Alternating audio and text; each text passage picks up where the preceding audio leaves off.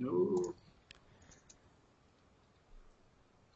We are live right now with Jose Yeah. Gonzalez. Yay! Um, so yeah, welcome back. Um, we are having an interesting day today because I'm having you, Josan, and then later today I'll be streaming with Andre Wallen. So that's going to be a pretty stacked day for me. Um, but enough about me. Let's talk about you, dude. How how have you been? Oh, I've been fine. Uh, I'm really happy to be here in this famous Juju show, world famous. And yeah, thank you for inviting me. So, No, dude, you're welcome. And I gotta say, you are, you're fucking good, dude. You are fucking good. Um, I think, I think I'm the lowest profile guy. The, you know, like I haven't worked for any big company or anything, just small stuff. who cares, Uh, dude? Who cares? No, I, I think it's this is great in a way. Like you can you can be there without you know landing that super gig. So it's cool, you know.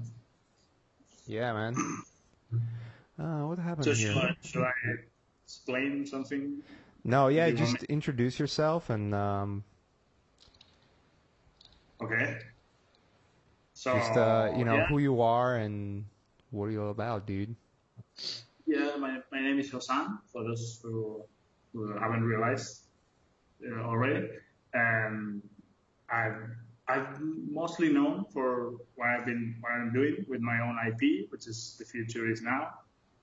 Uh, whoops, something happened here. Oh, good. Oh, good. I just closed that app. It's, it's not needed for us, so we're all good. Bye. Okay. It just made everyone So- nervous. It's it's a it's a series of art books so far that have that are set in the same universe. So it's cyberpunk universe that I have sort of created with the original characters and stuff. And I made uh, the first art book on, on my own, you know, like with my own phones. I did some uh, some pre-orders to, to get the print run hmm uh, funded, all very informal stuff, and I I was like blown away by the reception.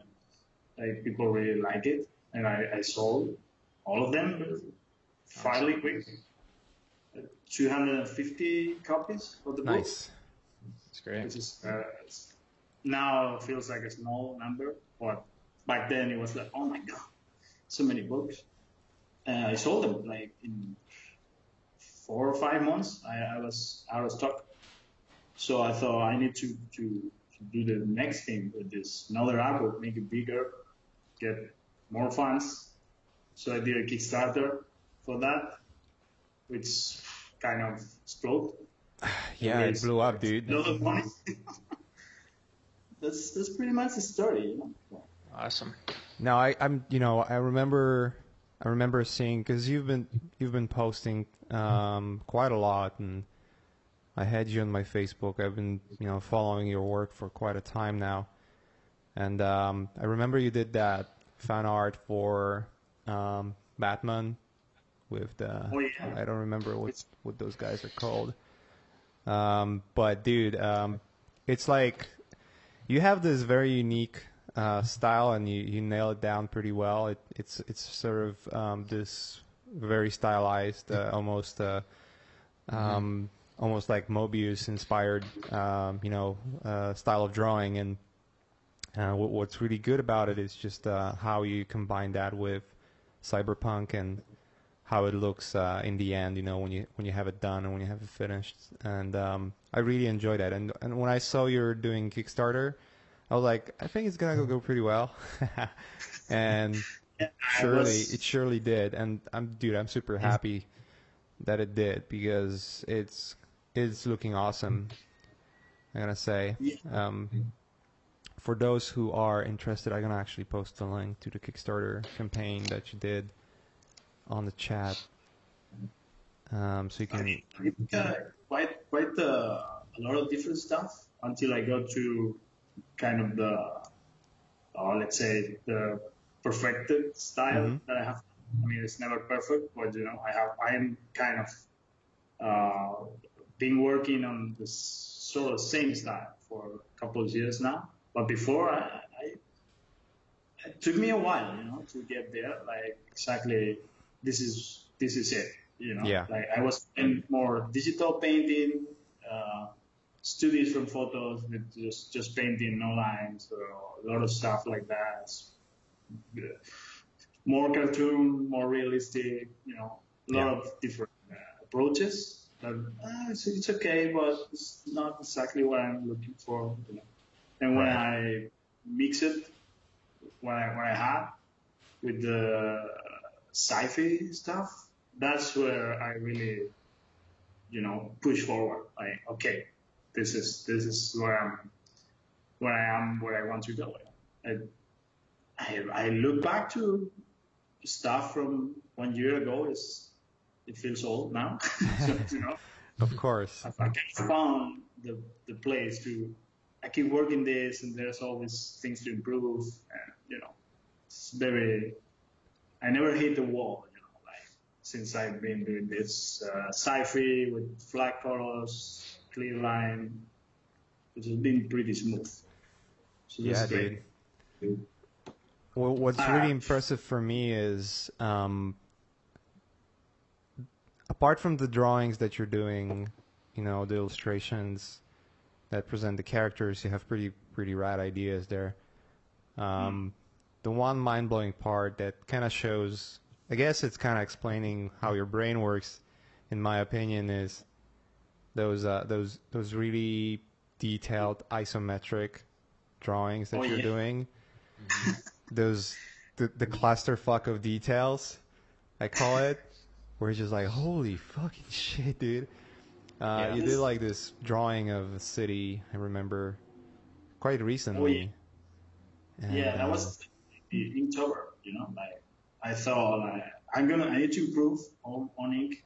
right. I'm gonna do something. And I started the first day this Inktober thing for Mhm. those people that didn't know what Inktober is. It's um, some sort of uh, event that I think it's Jake Parker that created it back then. hmm Like you do once you you hit October, the month, you try to do one ink drawing every day. So, So, you, you get you decided to do all days in one day, Uh, in yeah, one big I painting. thought, why, why don't just do a big ass drawing and do a small part every day? See how far you get. Cool. And I didn't get very far in October, but it took me months to finish. But yeah, it is never. It's the first time I do a drawing so big, you know. So Right. It's, no, dude, it looked rad. So is- yeah, the mindset was to do just a small part every day. So you know, if you if you say I'm gonna do this super big drawing, you might get like, oh, I can't do it. It's too much. It's gonna take too long. So what? If you do just a small part every day, it's amazing what you get. You know, That's over true. Time. It's the way to to be able to uh, how to say that succeed with a big challenge. Yeah. Just break it down in parts.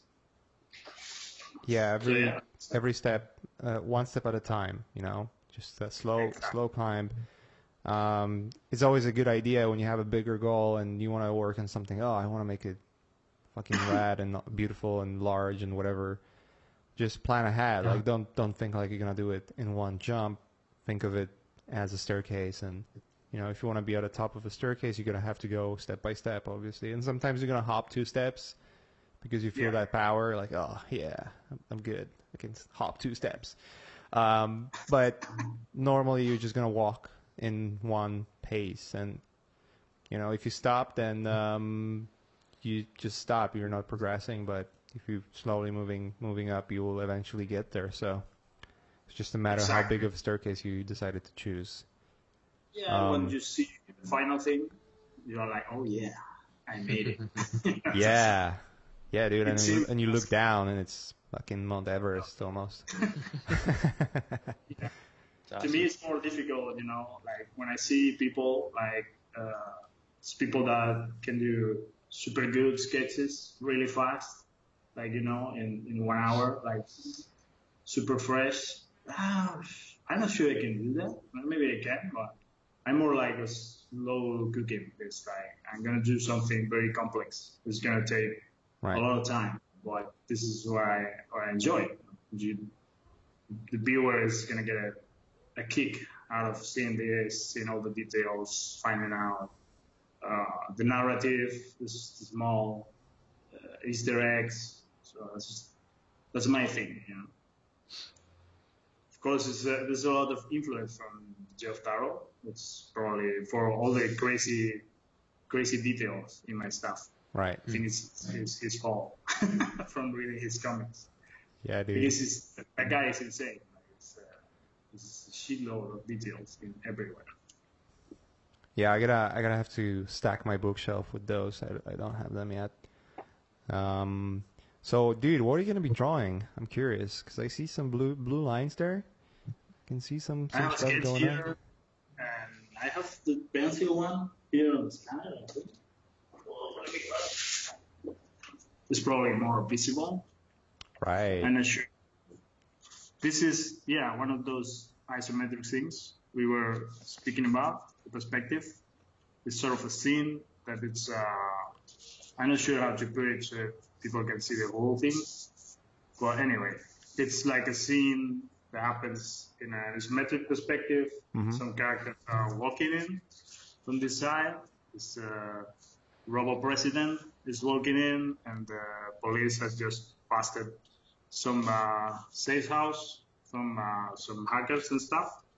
And one thing I did here, I think I'd never done before, or uh, not without thinking too much about it, is that I have the isometric perspective, but I have uh, cut sections, so you can see what's inside of the rooms. So it's That's not cool. Exactly realistic. There, there are walls that are cut, so you can see the characters through, Yeah. especially the part on here. So that's it's a bit of a new thing for me. It reminds me Uh, those. yeah, It reminds me those early '90s um, games. You know. Yeah, exactly. PC games. Yeah, dude, it's gonna be rad, dude. I can't wait to see what you how you how you draw it. You, you're gonna be inking, like you can do whatever the fuck you want. By the way, you know, um, like Yeah, if you wanna ink, you can ink. If you don't, if you just wanna say fuck it, I'm not gonna do shit. you can do that as well. I don't care.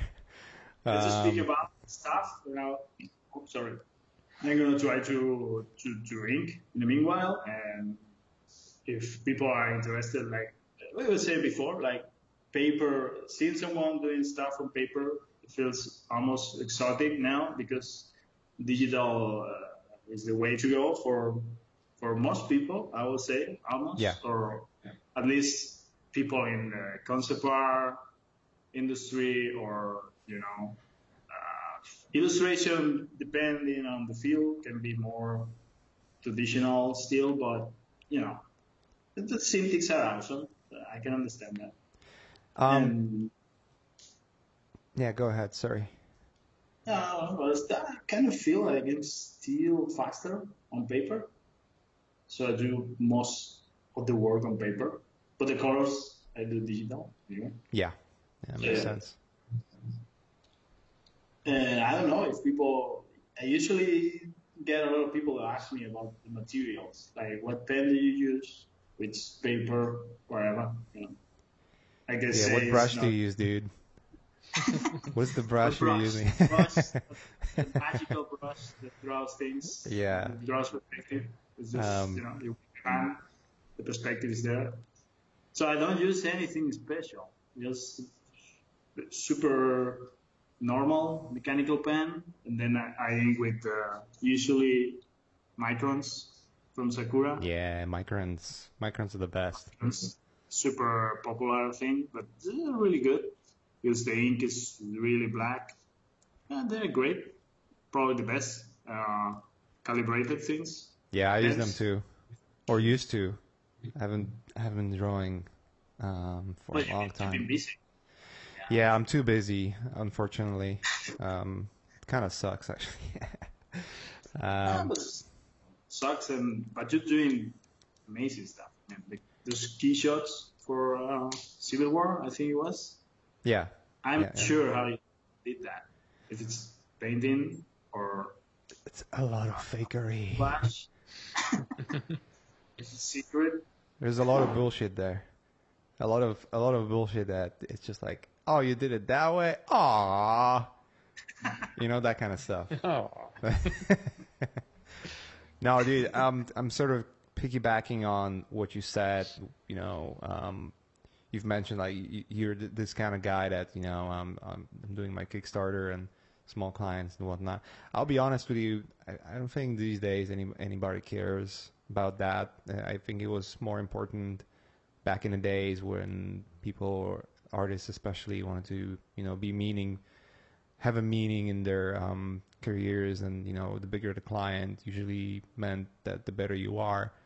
Uh, especially in entertainment today, with the advent of sorry, advent of um, YouTube and Twitch and Patreons and whatnot and Kickstarters, it doesn't really matter anymore because, frankly, you can be great, you can be popular, um, and you don't have to work uh, for clients. You can work for yourself pretty much and and self fund your own projects and make them happen uh, instead of just slaving away like like my ass to to clients. You know.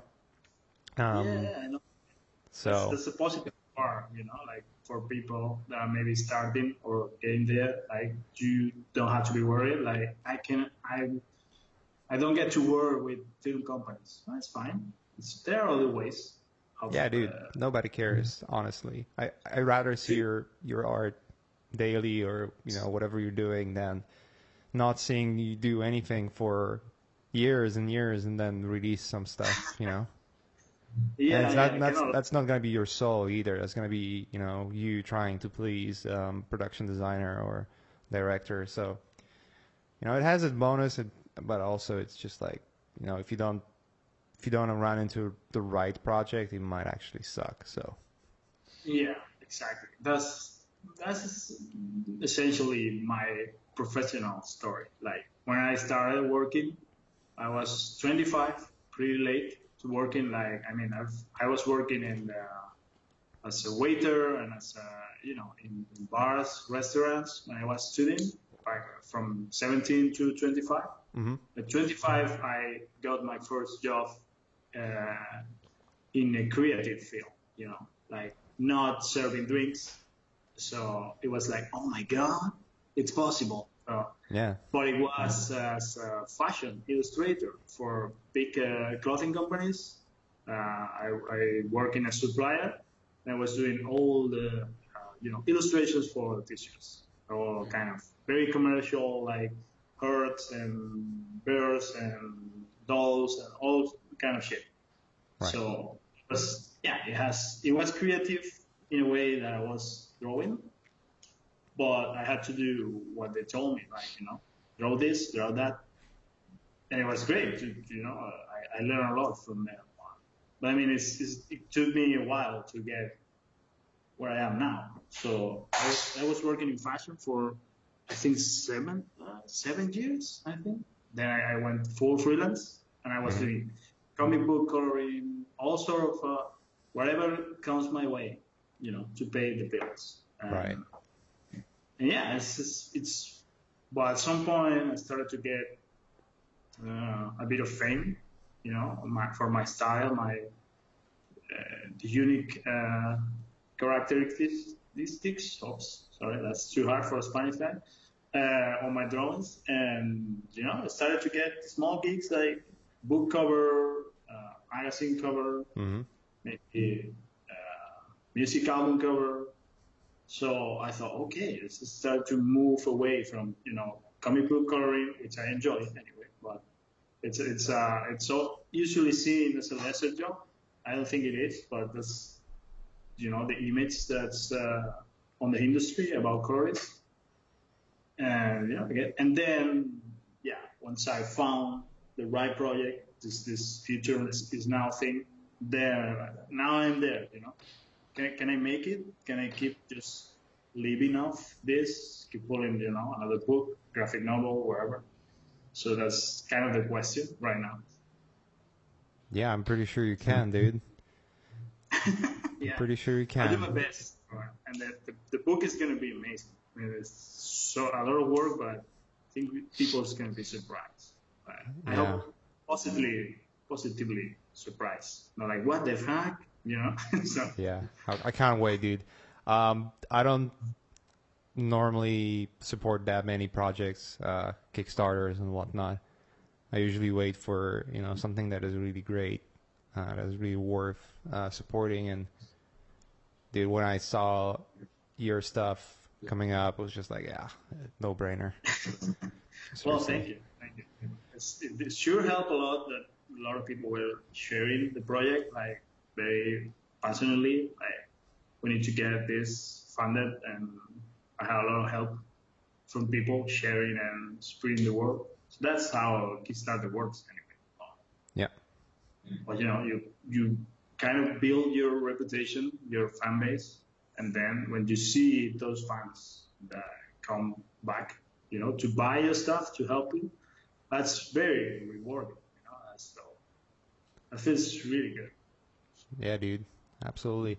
Hey, you can start drawing anytime you want, by the way. Um, we can, uh, I'm pretty sure uh, our audience is going to be enjoying that shit, so.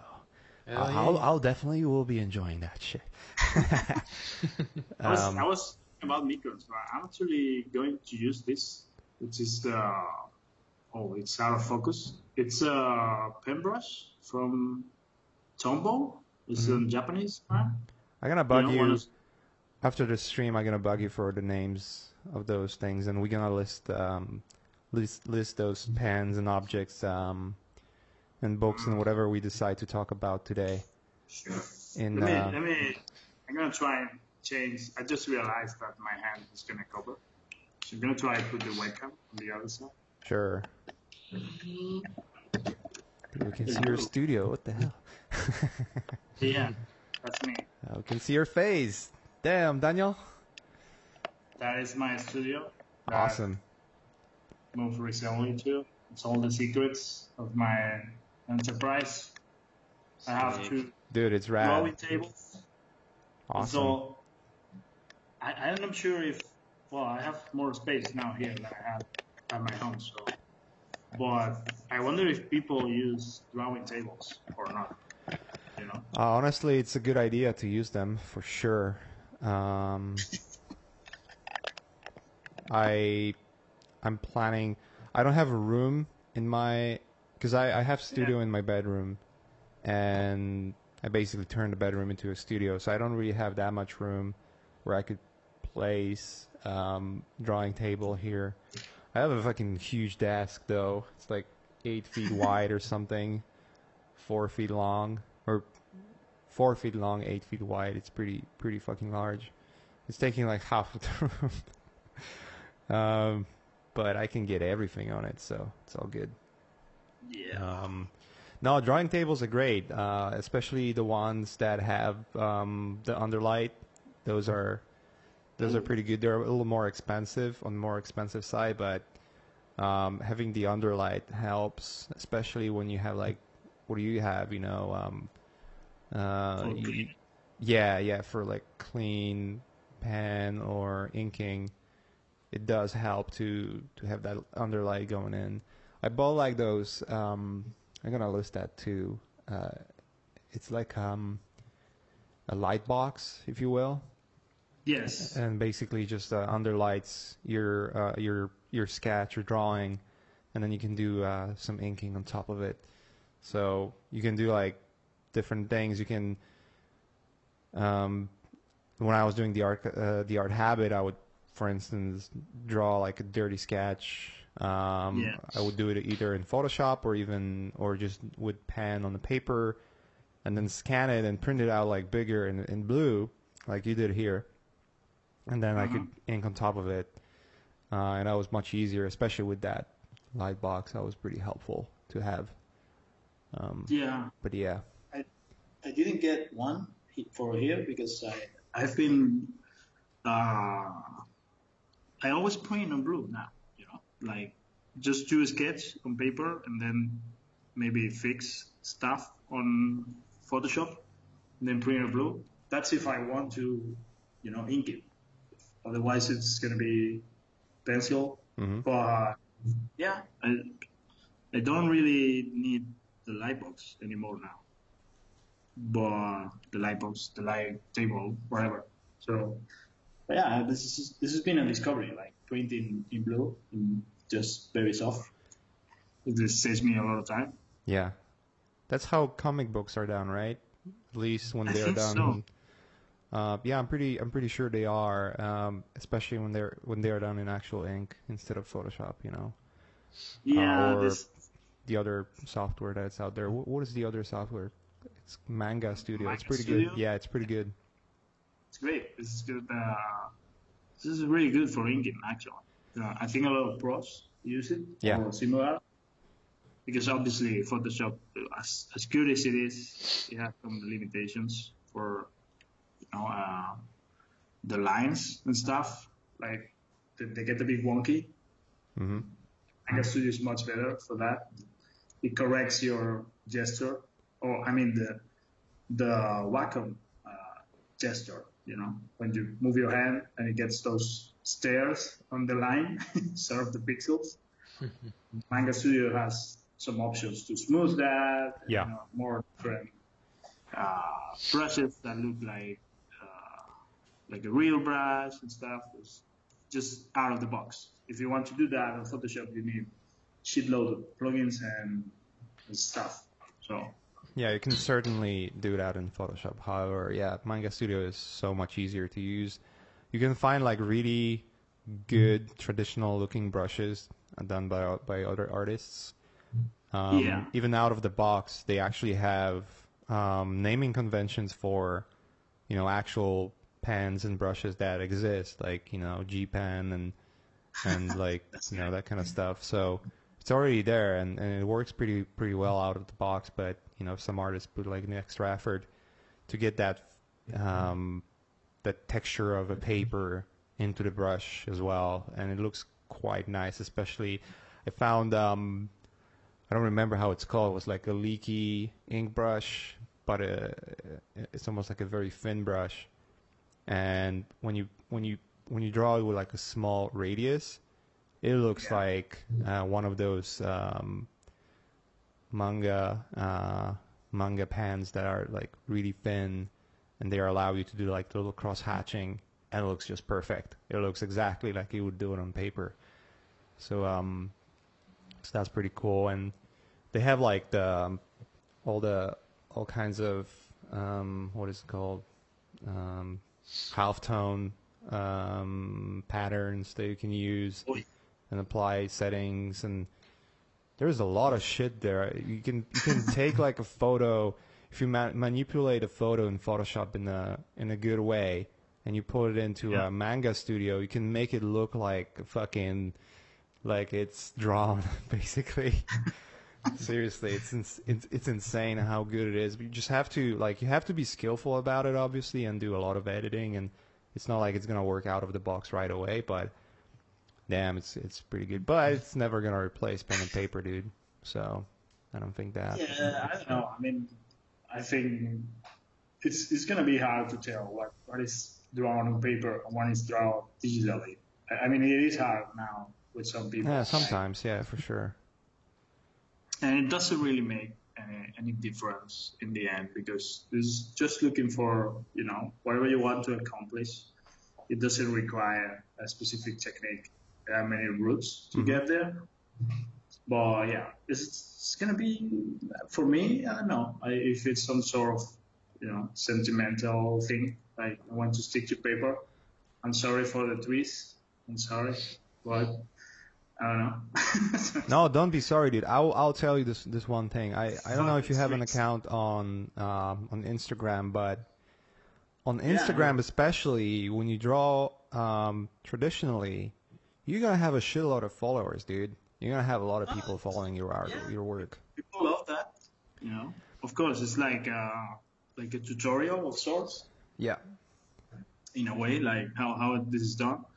I mean, it really isn't because you really don't learn that much from seeing someone drawing. But yeah, people love that, and I understand. I guess. Um, there's one interesting thing. I'm going to talk a little business here when it comes Okay. to drawing and and you know using your skills in a different way. Again, you don't have to. There's an. I don't know if there's an impression, but let's put it this way: you can whatever you want if you're really good at it and you're really putting a lot of effort to, towards it and, and soul and, and and most importantly if you're doing it consistently um, the truth is you can make uh, make a living with pretty much anything you do these days Yeah. you know like you're a great example because it like you apart from doing you know your small like your projects for clients where you know you get some some work down there you're also doing kickstarter and that's obviously covering some of your living cost and some of the production cost of actually creating the book so it's Yeah. not like you you're coming back home I, I don't know maybe maybe you are maybe i'm just taking the knowledge out of my ass again um, I, I guess I'm gonna ask you this then. Uh, you know, when you when you're working on your book, is it something that you're doing uh, full time by just the, means that you got from the Kickstarter? I know it's a personal question, but I'm just curious. You know? No, no, no. That's that's that's, that's fine. I mean, because that's that's the thing. Like this Kickstarter was kind of so big that it really changed my uh, my life in terms of my professional life. Mhm. Let's, let's say it that way. I mean, I'm the same person I was, but uh, but I I'm doing the book mostly now. I, Ninety percent of the time of my work time, a a shitload of hours a day to get it done. Of course, But, of course, it, but it it's your passion, though. Exactly. Not only your passion, but at this point, I'm I'm producing the books myself. I'm gonna be shipping them myself, of course, with some help of people because it's a shitload of, uh, of books to ship.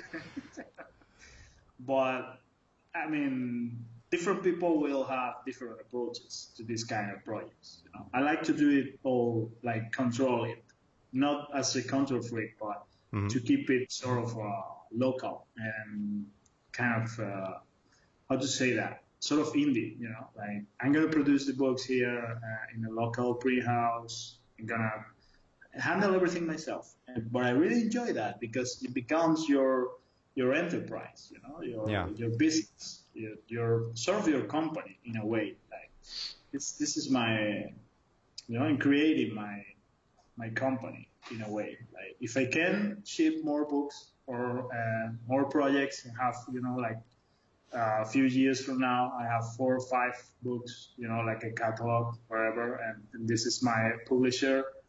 uh, This, this is what I want to accomplish, you know, and it's my company. It's not someone else, some high CEO asshole who owns whatever, Warner Bros. or whatever fucking company, and hires you to do some stuff, and then bye bye. You know, this is my company, or it could be. You know, so it's pretty exciting, and it puts you in a different perspective when working. Like if I don't do the work, then it's me who's gonna sink my Yeah. own uh, thing.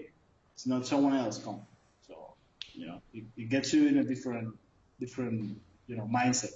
So I think it's very interesting Yeah, dude. because yeah, before the Kickstarter, I was doing uh, all the content of the first book. I did it on my spare time, you know. So of course it was very different, but I had the you know like the illusion that I, I'm doing this because I think it's gonna work. I think people is gonna like it, and it might take me to some places. So, but I was doing like all the weekends, you know, at night after work. It was all sort of a side project. You know, you're not getting any money for that until the book is, you know, out. Yeah. So yeah. And the, the thing is that I always thought that publishing a book was something too expensive, that you needed like investors or you had to loan money or whatever to do it. But nowadays, digital printing, uh, it's super cheap to get a book out. You know, anyone can do it. It's whatever, 100 euros, 200 euros, you can do 40, 50 books or even more. So it's, things have changed really fast. Like anyone can publish now on their own. Doesn't require that you are rich or have, you know, like a bank uh, giving you money to do it. So is, it's a very different world. It's Yeah. really easy. It's much easier for sure. That's, what I think people should be like, you know, more engaged into that. Let's let's try to do more uh, independent stuff. You know, I don't know, but it's risky also. So it's when you start self-publishing something, it's probably not gonna cover your expenses. Like, it's not gonna pay your bill, Right. but that's the start. You know, so. I No, don't know that's if true, I for really sure. answer your question. I did rate it. No, no, it's all good, dude. I was just we're just having a conversation, so You guys want to jump into questions? uh, we can. I'm actually gonna um, before we do that, uh, just to sort of like uh, give it, give it an extra thought. Uh, yeah, dude, it's it's different, right? Like right now, you you're pretty much you're not even self-employed. I wouldn't call that. You're just basically it's not even work at this point. You're just having fun, and it just happen. It, it just so happens that you're getting paid for it, Yeah, um, and rightfully so because it's awesome. You know, like you're putting a lot of effort, a lot of your own heart, and because it's your own project, because this is the stuff that you love to do, and you would do it anyways, regardless whether you, you're doing the Kickstarter or not exactly, it, it's it's not really work anymore. It's it's more of like it's my daily routine and it's just paying my bills now. So I can do this forever that way, and it, that's great. You know, that's that's that's what I was talking about. You don't have to really be um, in the entertainment industry to uh, Yeah. to make money, to be you know um, to be happy about your work and everything. You just have to be good at what you do and inspiring enough for people to appreciate it and clearly that's what your work is doing you know you have your own unique style you're putting a lot of effort and he it just looks great and people appreciate that and kickstarter is a great example and sort of like a validation of that too so um you know all power to you dude it's fucking awesome yeah. and again- it's, not, it's, it's it's still work. You know, like the the Oh, yeah, of course. is really it's a lot of stress. You know, to get the book on time, but Yeah. it's not gonna be on time because I I already delayed it after the campaign end because Mhm. of course I was asking for eighty thousand euros and I raised one hundred twenty thousand, I think. So it's, it's got it's a different project now because it's much bigger. yeah So I thought much more I say sure I I need more time, but I mean I have a schedule I have to meet. But I've set that skill myself. you know, Yeah, not exactly. else. So, yeah. It's not some asshole telling you like, "Oh, it has to be done for yesterday, dude." No, you're just like, The uh, word, the But that's- asshole. but that's good, dude. It's just like you, you know, that's obviously, you know, nobody said it's it's supposed to be easy. But then on the other hand, like, even though it's not easy and it's a lot of work and everything, it's still your your stuff. You- you're sort of working uh, for your own, you know, company. You're Yeah. working for yourself. You're creating the stuff that you love to create. It's not like, oh, let's make a grass concept and branches for next four weeks because we have to make that happen. Or can you draw a fucking Yeah. chair for next three weeks? Because you know that's the prop that is really important in that film. You know, that kind of stuff. No, you're just like I'm gonna draw a fucking isometric assault scene and make it really fucking rad, and that's a part of my schedule. So, um, Yeah. yeah, exactly. This- I always wonder if I had the chance to work, you know, at big companies, will I, will I be doing my own or not? That's, that's a question that probably it's never going to be answered because it will require a time machine. But Right. uh, yeah, uh, sometimes I wonder, like, would it be better, you know, try to pursue working for something big? Or I never had the opportunity, never, uh, whatever, wasn't in the right place, or my portfolio wasn't the, the one, or whatever, you know. So Right. But yeah, but I'm here with my own stuff, so this is a happy ending. Well, Dude, it's not I- an ending. I'll tell you.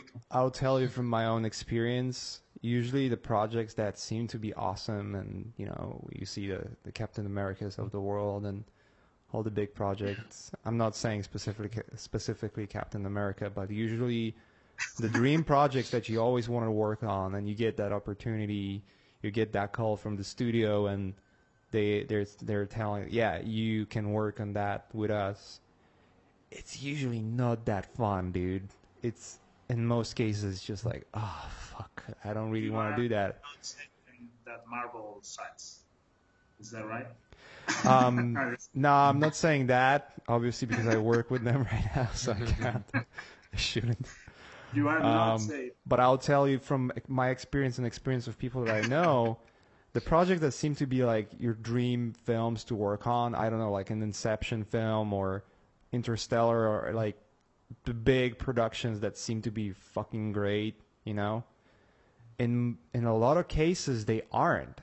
They're it's a fucking grind, and you do a lot of bullshit work that you don't want to do, and just and it just so happens that once in a while you're gonna get that one drawing and you're gonna nail it and that's gonna be a you know a pinnacle of your work for that project and that's it. But everything else is like years and years well maybe not years but like months and months of, of grind and like you know listening to assholes and stupid decisions and script changes and stuff like that it's just it's a normal part of how things are created, especially when you don't have a power to influence it in a way, you know? Like, Yeah. one thing I've learned is that I stopped caring if the film's going to be great or not. Like, I don't really give a shit anymore.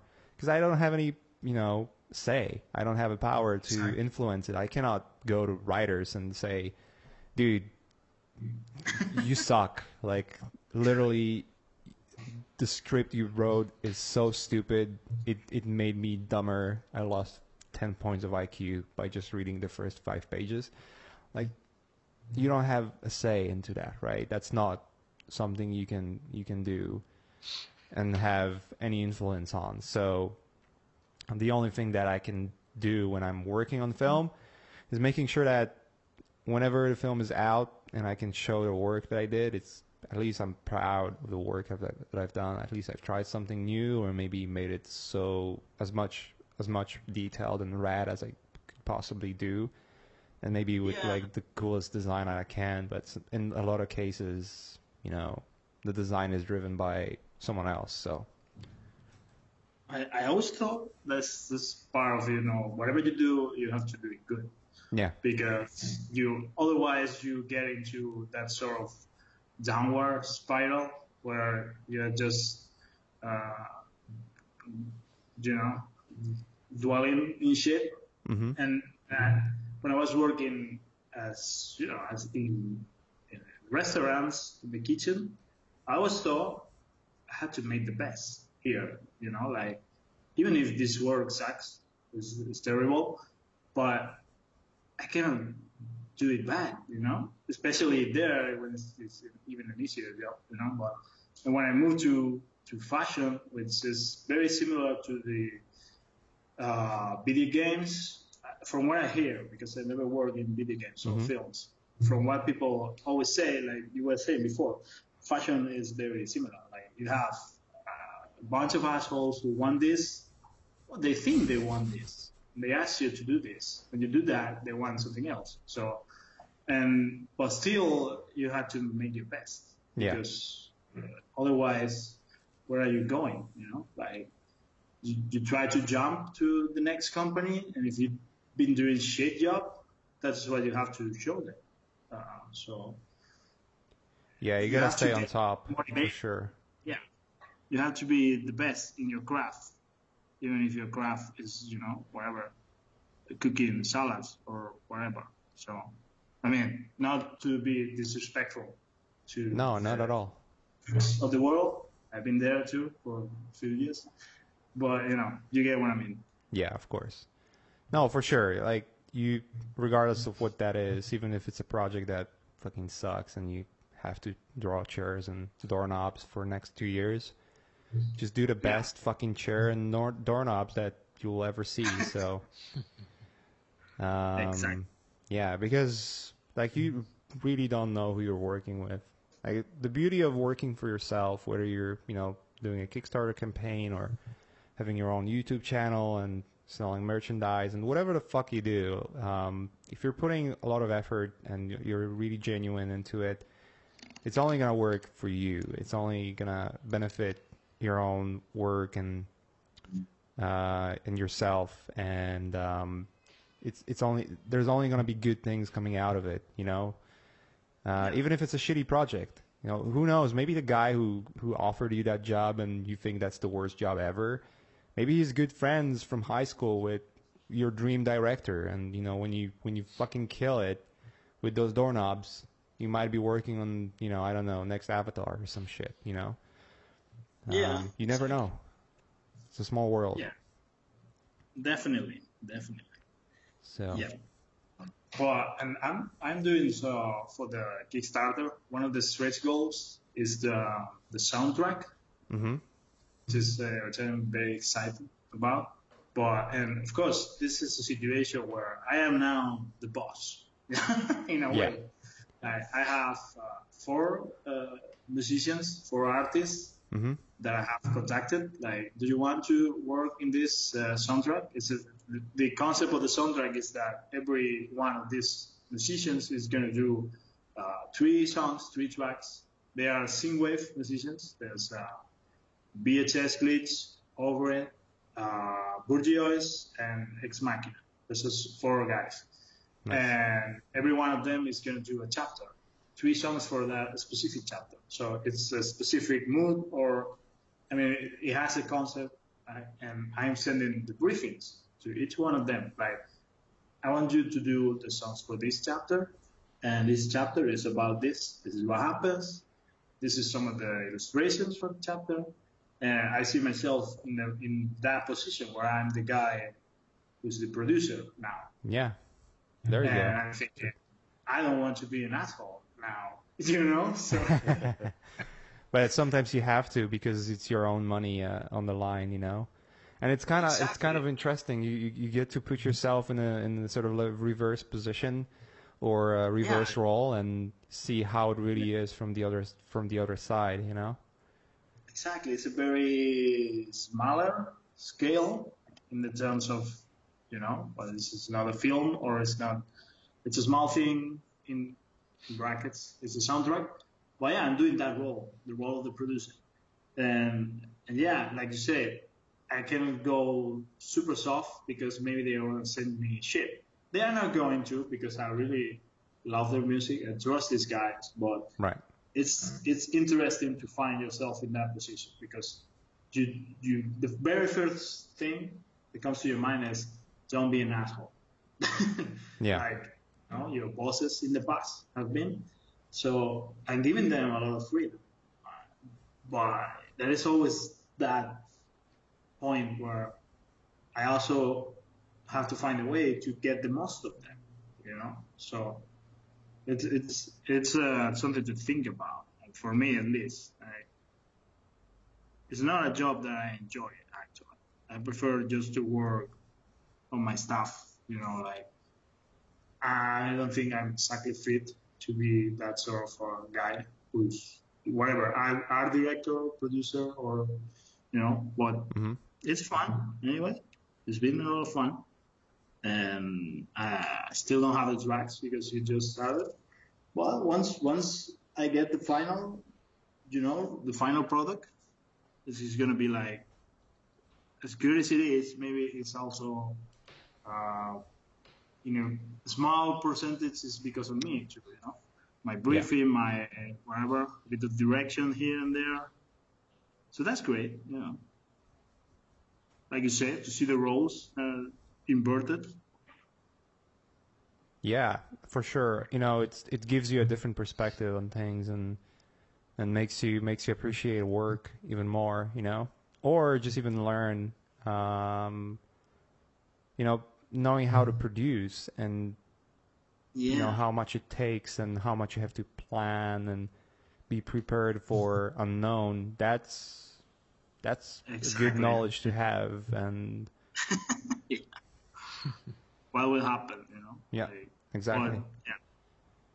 There is a there is a always there is a big amount of risk. So, you know, Always. I mean, for this it is a soundtrack and it's gonna be great, but it is not the book. Like if I had someone doing the book for me, you know, like, and if the book is shit, that's the main problem, and there's not gonna be another book if it's bad, you know. So Yeah. so it's a, it's a side a part of the project was still important. But if you have people you trust and you, I admire the work of these guys, so I know it's gonna be great. But yeah, how always, mm, what's gonna happen? You know, I I will believe this once I see the final soundtrack. Some some sort of that's what goes in my mind sometimes. Yeah. It's gonna be cool. Is pretty sure. VHS Glitch gonna be doing the whole soundtrack? Sorry, what? Is VHS Glitch gonna be doing the whole soundtrack? he's doing the one of the chapters, and then uh, the other three guys gonna do one chapter each. Gotcha. So he will do three songs. So it's, it's great. I wish I could have more people actually, like a longer soundtrack, but obviously there's a budget too. So oh, it's gonna be 12 tracks. It's pretty good. It's dope. I'm excited. Dope. Yeah. You guys All ready right. for questions now? Yeah, let's do this.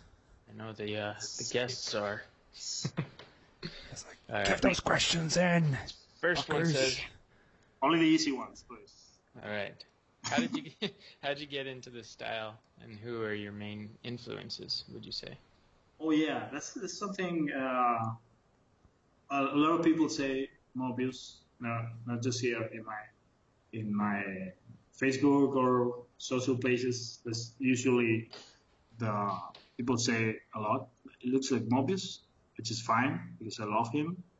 But I'm not sure my stuff really looks like him.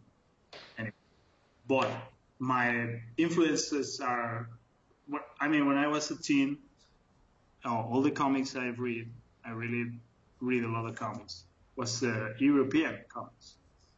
So I, I'm guessing most of them have never been published in the US because in Spain we've been lucky enough to have a lot of books translated from uh, from France, which is the the cradle of well, France and Belgium from the European comic and we, we had Moebius since day one, translated to Spanish. So, uh, of course, it's, it's been one of my biggest influence. But what I read when I was teen, it is I think, the, the part of your life where you maybe absorb the most, or maybe, I don't know, the foundations of what you're to be into.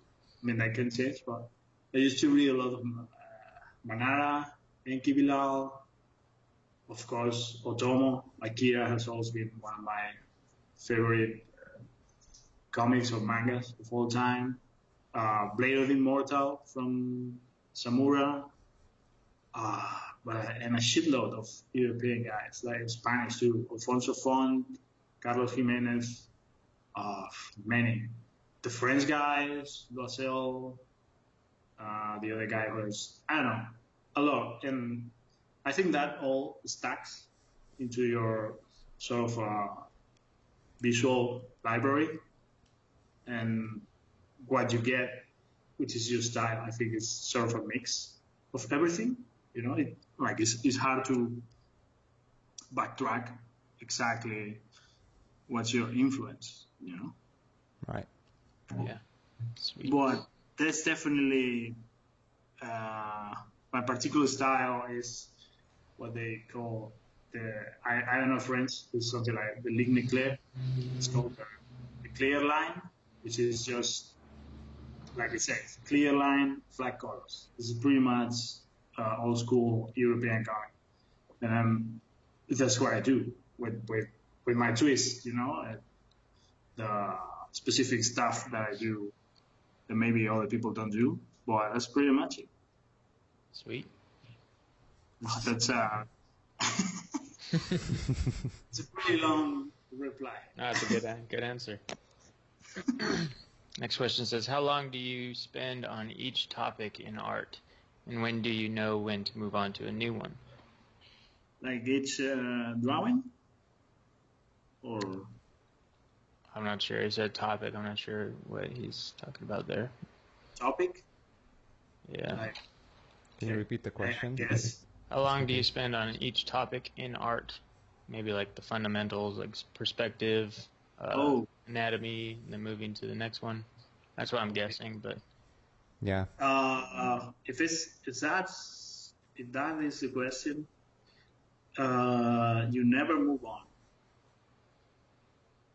That's a shitty answer. answer. No, I mean like uh, anatomy. Can you know enough that you don't need to know more? I don't think so. Or and the same with perspective. You know, you need to learn a lot to, to get a solid base.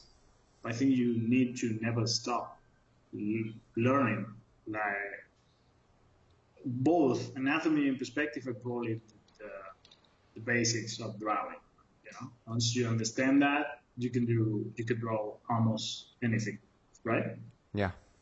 I agree with you 100%, dude.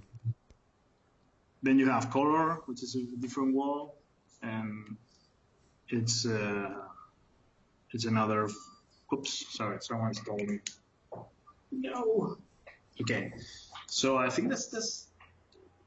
But yeah, I think I still do anatomy studies. I don't think I really got it. You know? yeah. Oh my god, freaking mobile phone. Don't worry about it, dude. It's all good. All good. All good. I I agree with you, man. It's you never you never stop. You know, you might be jumping back and forth, and okay, I've spent enough on this, and I want to move on and try maybe perspective, maybe color, maybe lighting. But it's a cycle. You sort of like recycle and go back and always try to find different angles to look at stuff. You know. Yeah, exactly. I perspective is something that I have seen myself improving a lot in in that uh, in that field over the last couple years because I also put myself in greater challenges than I had been doing before. Like I wanted to do more complex stuff, and I didn't always have the skill to do it. But over time, I sort of overcome that. So you know. And yeah, it doesn't worry me that much now, but still a lot to learn. Mm-hmm. I mean, I'm really enjoying when I try to do fisheye or isometric. Is- Isometric is fairly simple as a perspective method because it's and it's very something we have in in our how to say that in our brain for video games. You know, like you say, 90s, 80s. Uh, but yeah, you never stop learning. That's, that's the the answer. How long does it take to get to a solid level? That will be more difficult to say. You know. Yeah. This next one says, "How do I improve my 3D forms when drawing? How do I make uh, things pop out more?" Any suggestions on that? You, you what? You do this? 3D forms, Oh, making yeah. it pop more, like making it look like it's more three dimensional. Or like the volume of stuff? Maybe. Yeah. Yep. Uh, um, that that comes back to the to previous question. I think like if you want to do something that works in space, you need to understand space. So um, you can make it pop using uh, different uh, tricks later on. But first, you have to lay down the foundation of that. Like for example, you want to do something, you want to draw a character in in a in an environment, you want it to work to look realistic, and for that you need to understand how perspective and, and anatomy works. And once you you keep perfecting that, and I think it comes naturally. You know, things will go, things will pop. You will understand. But there is another side to that, which will be composition. I mean, if we are speaking about elements in a in a in a picture in an illustration, the way to highlight or put uh, elements in in as you know protagonists or whatever that's more into composition how you're gonna construct your shot. Or let's call it shot let's call it whatever you're drawing. If you want something to really pop you need to uh, be aware of that and use the space to your advantage in the sense that if you want that particular character who maybe is you know the protagonist of your illustration. You want him is the hero whatever. You want people to see him first. Then you need to place him in a composition that favors that. A classical example will be the pyramid you know when you have a triangle and your hero is up and the rest of the stuff is the base of the pyramid or the triangle. It's a classic composition that favors whatever's on top will the triangle i don't know if that's what the question was asking for but here you go it sounds about right. Yeah. Sounds about right. Next question is uh, it says, "What was your first ins- inspirations to seek uh, in an art, as an artist career?" um, one of the things I remember is I used to read a lot of uh, comics from Manara. From and he's known for his erotic stuff. I guess everybody knows Manara, Milo Manara.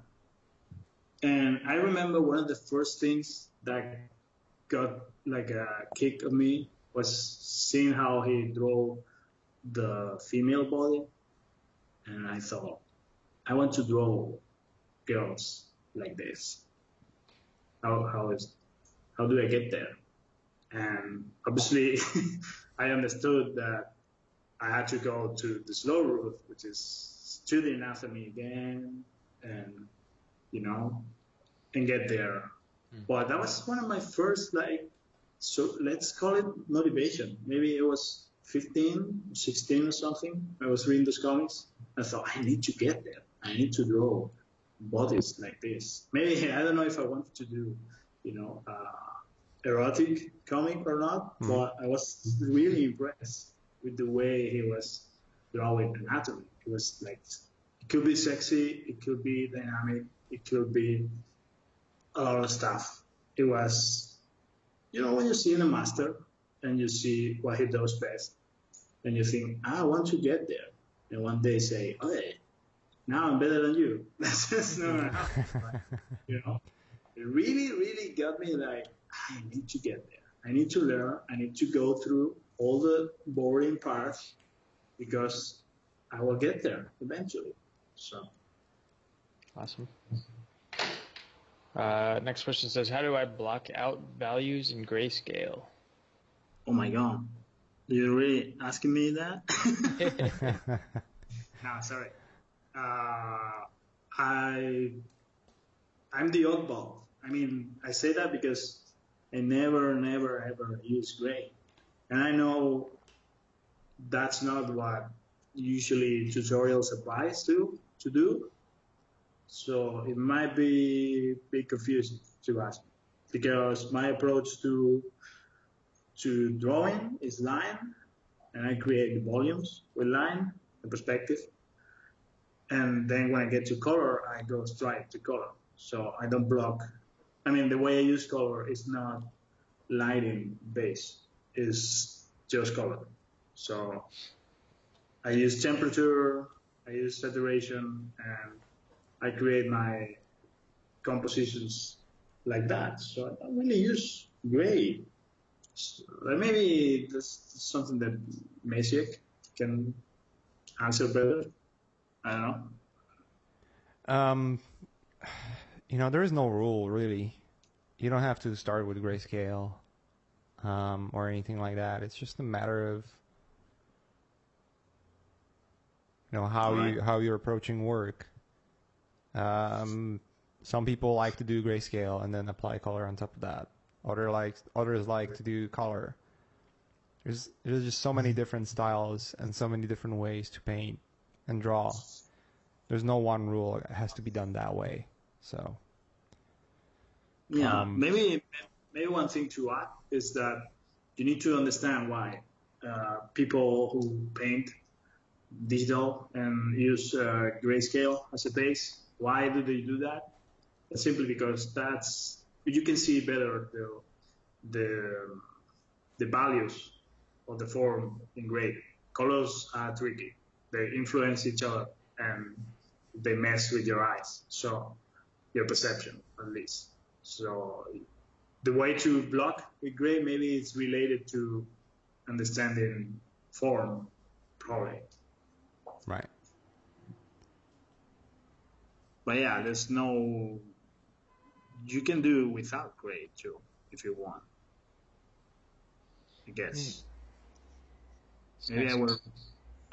okay. go. Uh, this All next good, one says, good. "What's what's the point of studies if you're going to forget them? I study the basics. I'm an aspiring concept artist slash illustrator.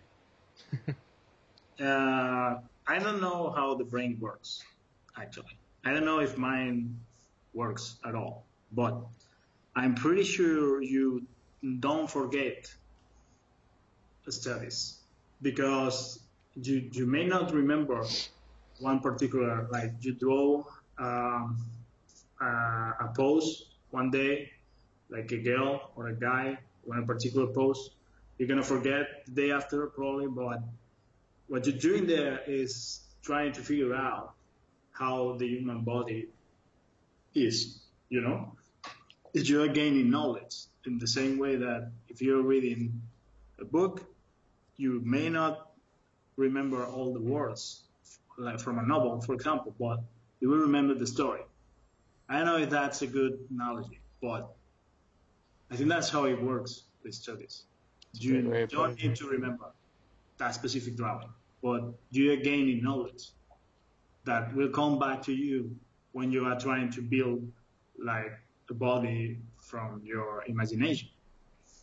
So that's that's the point of studies to understand things.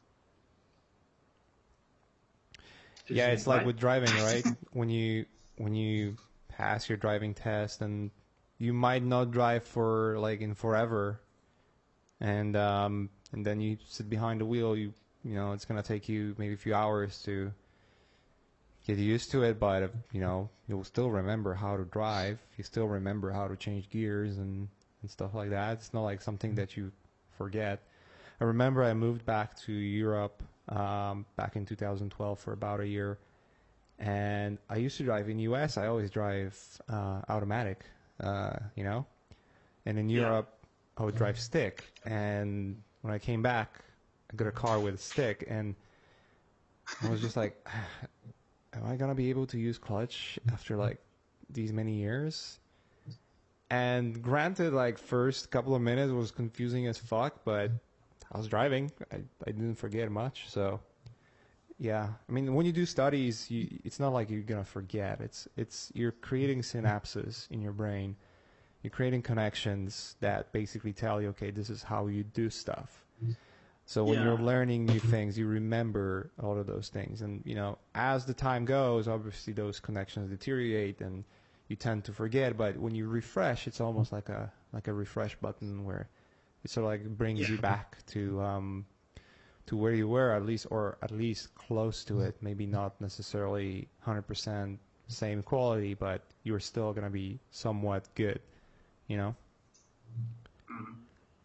Yeah, I mean the the question is fine, is fair, like if, because when you are doing anatomy studies, for example, sometimes it may seem like it's futile, you know, like why I'm doing this because you're not gonna see like you may do 20 anatomy sketches, uh, like five minutes each one of them, and you get and then you say, okay, now I'm gonna draw, and you maybe don't draw better I mean, it's it's a slow building, so it's it it is a good question in a way because it's it's a bit you know it's hard to see the progress in a small amount of time. But when you're doing that over months, you definitely see how it helps. Yeah. You know? Yeah, yeah. It's a matter Thanks of practice. So, So this next one says, "How did you de- develop your uh, visual library? How would you say you went about that?" Oh yeah, that's that's, that's important. Very important part of my work, or, or of my uh, uh, how do you call that? My work methods or whatever. Uh, now is that I do research a lot. Like if I want to draw buildings, uh, like let's say from a specific city, I'm gonna research a lot of buildings, photos or whatever, and I I do have a lot of reference for stuff. Like I want to draw, um, uh, let's say, uh, a, a, a televisor or whatever, or old tech, VCR. So I, have pictures to see exactly how they work, not just from memory. To remember specific details, like different models have different buttons, and and I, I'm seeing now that over time, that research work that goes apply to my illustrations. Sometimes now I draw stuff and I see a lot of shapes in my mind already. Like, you know, especially for uh, what I've been doing the last two years, which is a lot of uh, urban stuff like pipes, cables, uh, walls, windows.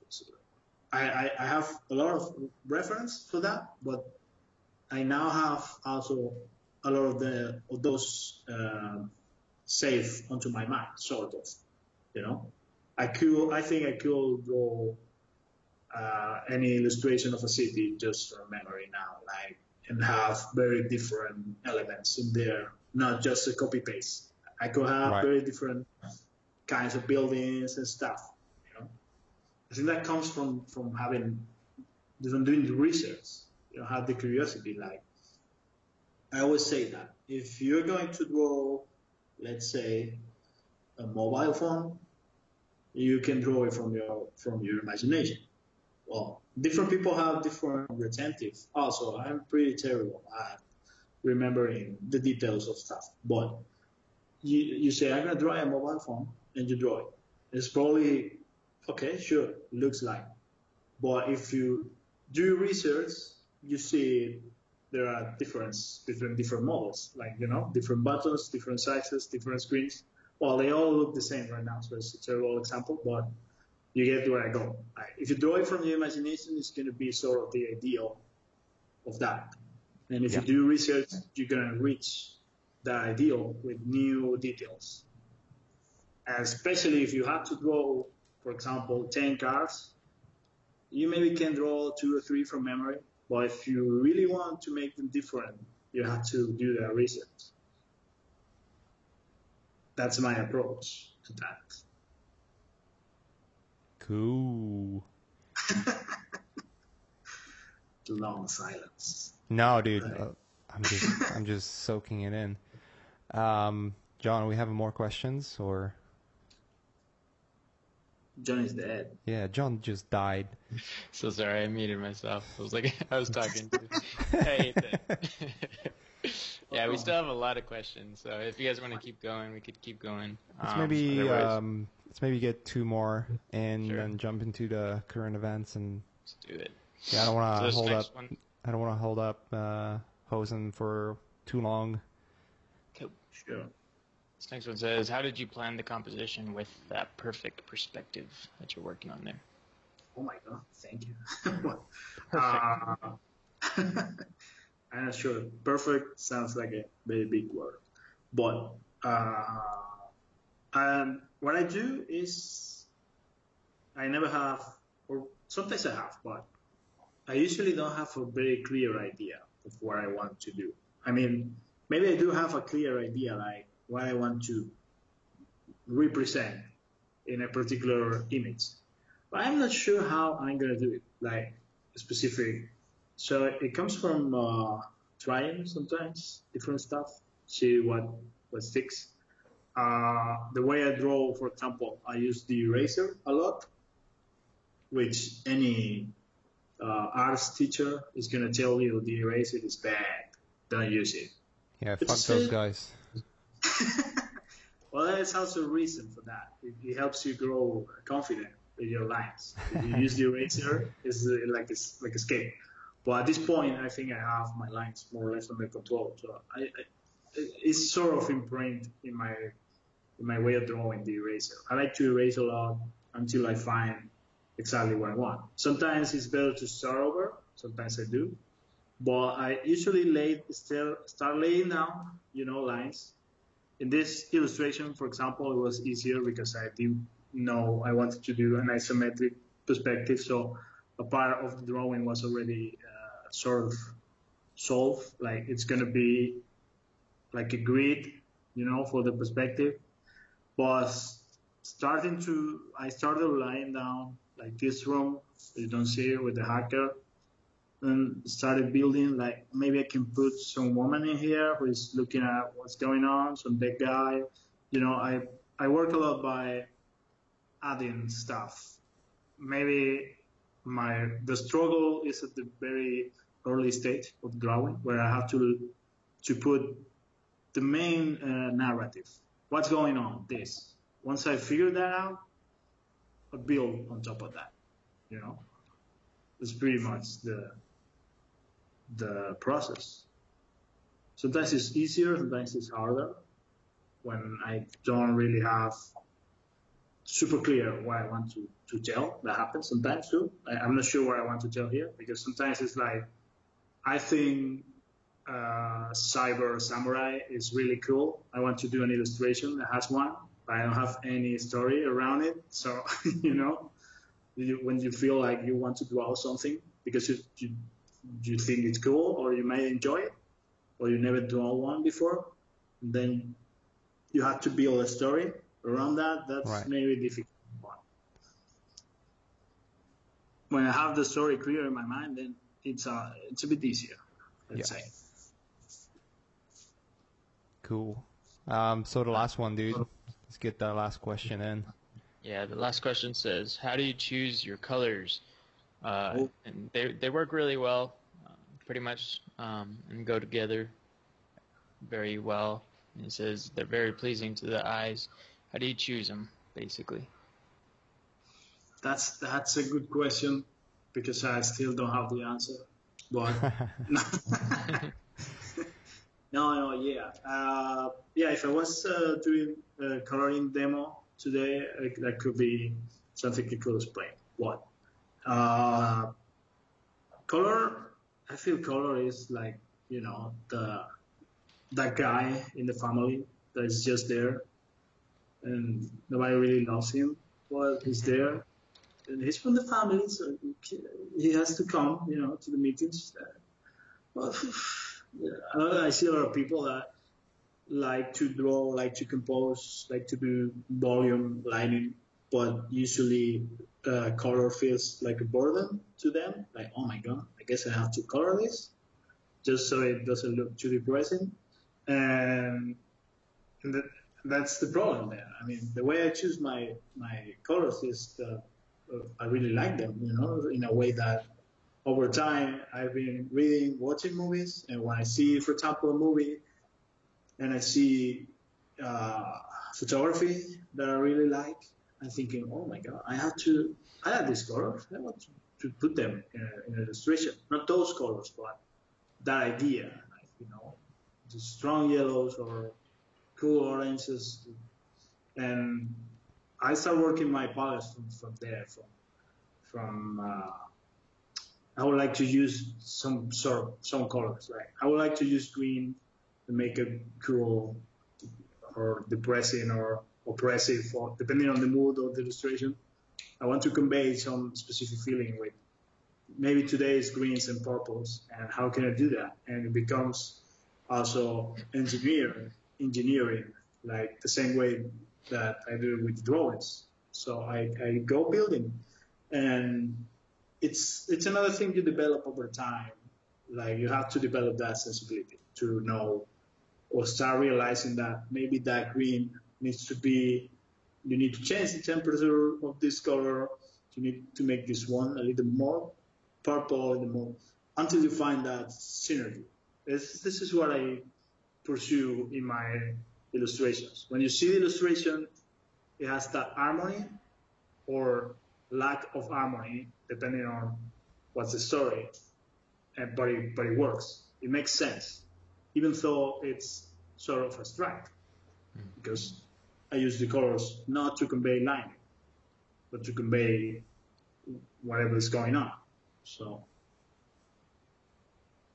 Hell yeah. Awesome. awesome. Cool. Dude, that's we're gonna stop So- some so- questions so- here. Let's get some current events. Yeah. is what is that?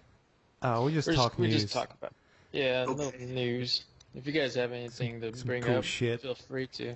But the first first thing I thought, uh, well, have you guys seen um, Suicide Squad yet?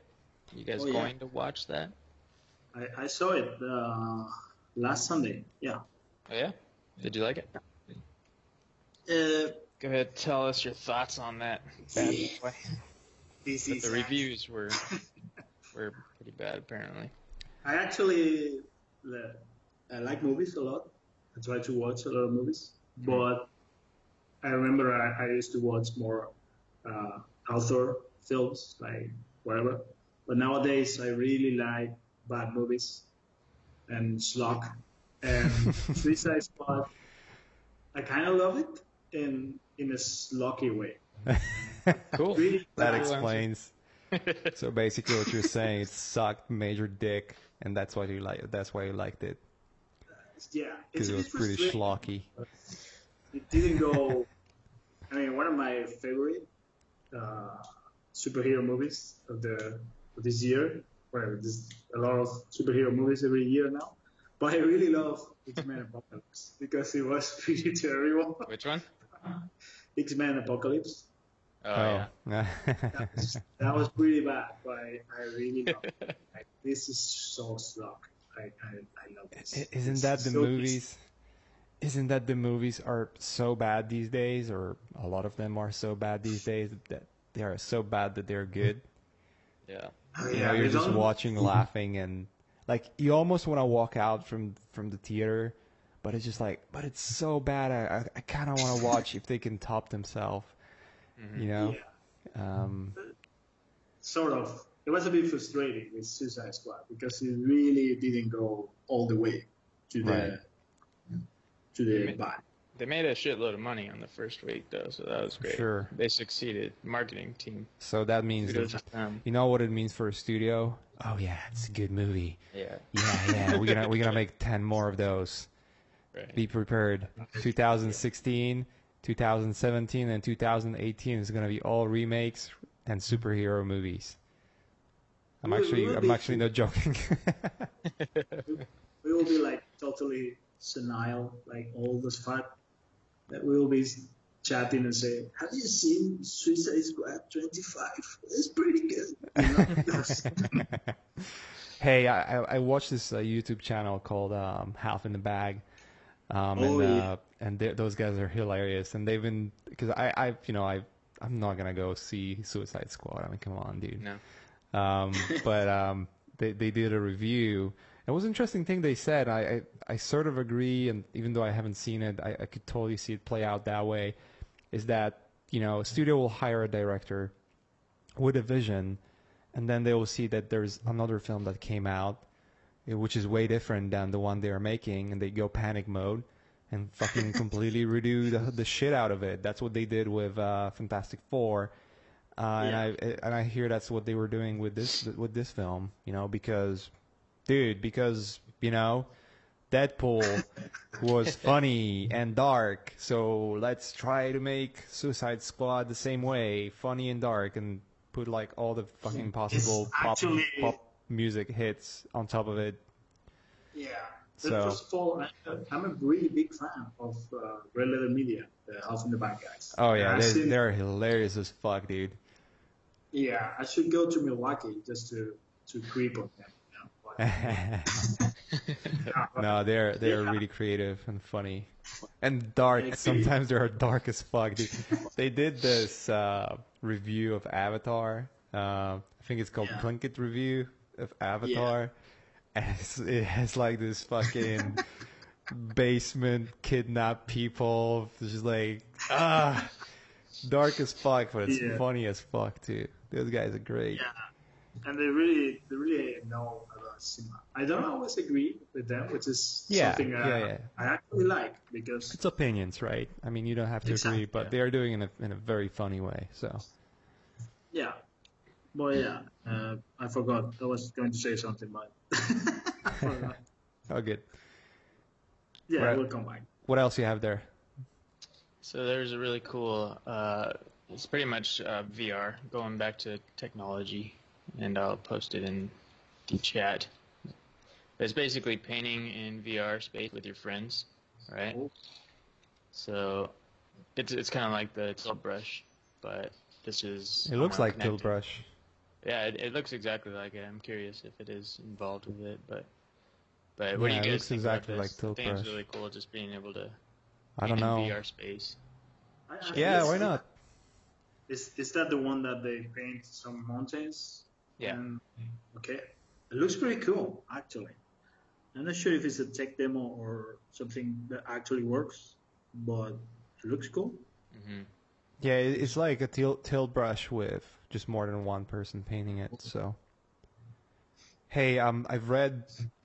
Uh, I don't remember who was uh, who was posting about that. Someone was someone's doing like a beta testing of uh, VR sculpting. So that's that's Oh, gonna really? be curious. I'm curious about that. I want to find out who that was. I read it on Facebook. Someone in uh, someone was posting about it. Uh, that he got like HTC Vive and he's gonna be testing.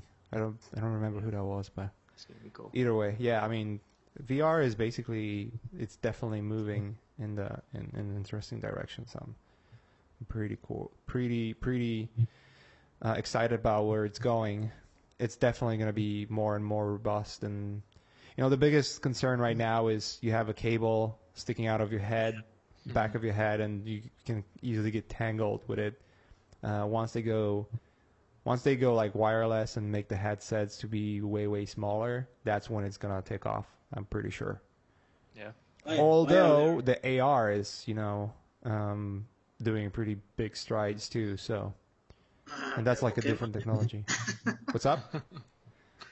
Speaking about Pokemon, Uh, no, no, uh, like um, augmented reality. You know, like what was that uh, Microsoft was Po- doing or something? Supposed to be the thing that's gonna kick augmented reality into mainstream, whatever. Oh, that would be interesting. Oh yeah, so I people, can see be, if more have people a- will be falling off the cliffs, fucking chasing virtual toys. Yeah, that's interesting. Um, Uh, yeah, that, uh, what was that? I don't can't remember the name of that technology, but it's basically it's projecting images towards your retina, so you don't wear any headset or whatsoever. Uh, you're basically seeing you're, you're you're like you're not wearing any gear and you see shit that is not out there. So that's kind of like is that is freaky. that real technology? yeah, it already works Have apparently. you guys So seen uh, the Black Black Mirror episode on uh, on Netflix? You guys watch that at all? um, is there a new one? If there's a new one, don't spoil it. Um, no, it's not new. It's it's old, but it's it's basically with the the Retina thing. You could just watch, you know, like your history, Oh, uh, um, the like all history the review. stuff that was recorded. and Oh, I don't remember what the name of that episode. That was a really trippy one. Wow. I haven't I- seen I the can't first season. You haven't seen it? No, I still need to. It's get called into the entire history of you. Yeah, that's the that's Yeah. one of the best episodes they've ever done. Black Mirror is, by the way, fucking the shit. Like everyone should watch it. Yeah, I love That it. one and the White Rabbit. Uh, those two episodes are the shit. And the Christmas, uh, the White Christmas Yeah. is, yeah, Have, have you seen the pretty trippy. Stranger Things? Do you like it? Oh, Yeah, yeah, man. it's pretty good. I'm gonna watch the last episode on Friday. I'm excited. Down, Daniel, you haven't watched it yet? No, I'm pacing myself. All right. My girlfriend. I binged watched Strats. everything in one night. Yeah, everybody did. now I still have something to watch though, so cool. I'll get, I'll get. Um, yeah, that's pretty much it right now. I have another one that's um, basically it's it's really cool. It's uh, a robot that can walk in all terrain, and it's developed by you know Mm. those guys that make those robots. The, The Boston is, uh, Dynamics. Oh yeah, Dyn- Yeah. Yeah. I got a good Yeah. one. In Nevada, they've opened the world's largest solar plant. And uh, I'm going to pull it up the screen so you can see it. It looks pretty dope. Wow. Is this the one that you pass by before entering uh, I don't state know. line? Maybe. Yeah. Look how big it is. I can't Boom. see your screen. Well, your you're gonna see it on the. You're gonna see it on the on. Yeah. Yeah, that's old. That's old news, bro. That's old news. All right, fuck me then. But uh, I mean, You live in the past. yeah, it's it's amazing, man. Just driving out there and you see this. Bright yeah, it was light posted 2014. Yeah, fuck my. Fuck me. yeah, I used to drive, drive into Las Vegas though. I was just Those like, people on Facebook are confusing me. I found it on Facebook. It must be true. It must be new. No, it's my my imagination. Yeah, it- it's Um, amazing. I saw it when it was being built, and I was just like, "What are they building? This is Yeah. government conspiracy." Yeah. But then all of a sudden, this light started shining. I was just like, "What the hell? That's cool." Yeah. Hell yeah, man. Dude. You thought it was going to be the next Area 51. And then they said, no, exactly. it's just solar panels. hey, but you know what? I'm a prime example of that. People don't read anything more than the headlines. Because I just, if I would just look at the date, I'll be like, nope, fuck that shit. Yeah. Um, anyways, dude, thanks for um, thanks for coming. Thanks for uh, joining us today. You know, uh, it's been a Yeah. it's been a it's been a blast. I, dude, I love your work. Uh, everyone love your work, dude. I mean, Kickstarter kind of shows it. So uh, it was really nice talking with you and, and seeing how you draw and you know just kind of making it a little different for everyone else, uh, not just digital art Yeah. all over the place. So. But was it was it possible to see the inking? Oh yeah, it's because nice and clear. I mean, it's not fucking 4K, um, but I mean, come on, guys, take it easy. Okay, great. Well, thanks a lot. Thanks a lot for, for inviting me. Is yeah, a lot of fun. yeah, dude. Um, if you want to be guest any anytime soon, you're always welcome. I'm always welcoming uh, welcoming people that already been here with the Art Cafe before. This is like a very mellow format, so you know Yeah. everyone's always Yeah. free to join, and it's all about Sure. discussions, conversations, fun, and and just drawing cool shit. So awesome! All right, dude. Uh, thanks for Thanks. thanks for being here. Thanks for everyone else who joined us live. And if you like what you're seeing, subscribe to this fucking channel. If you don't, then fucking close it. I don't care.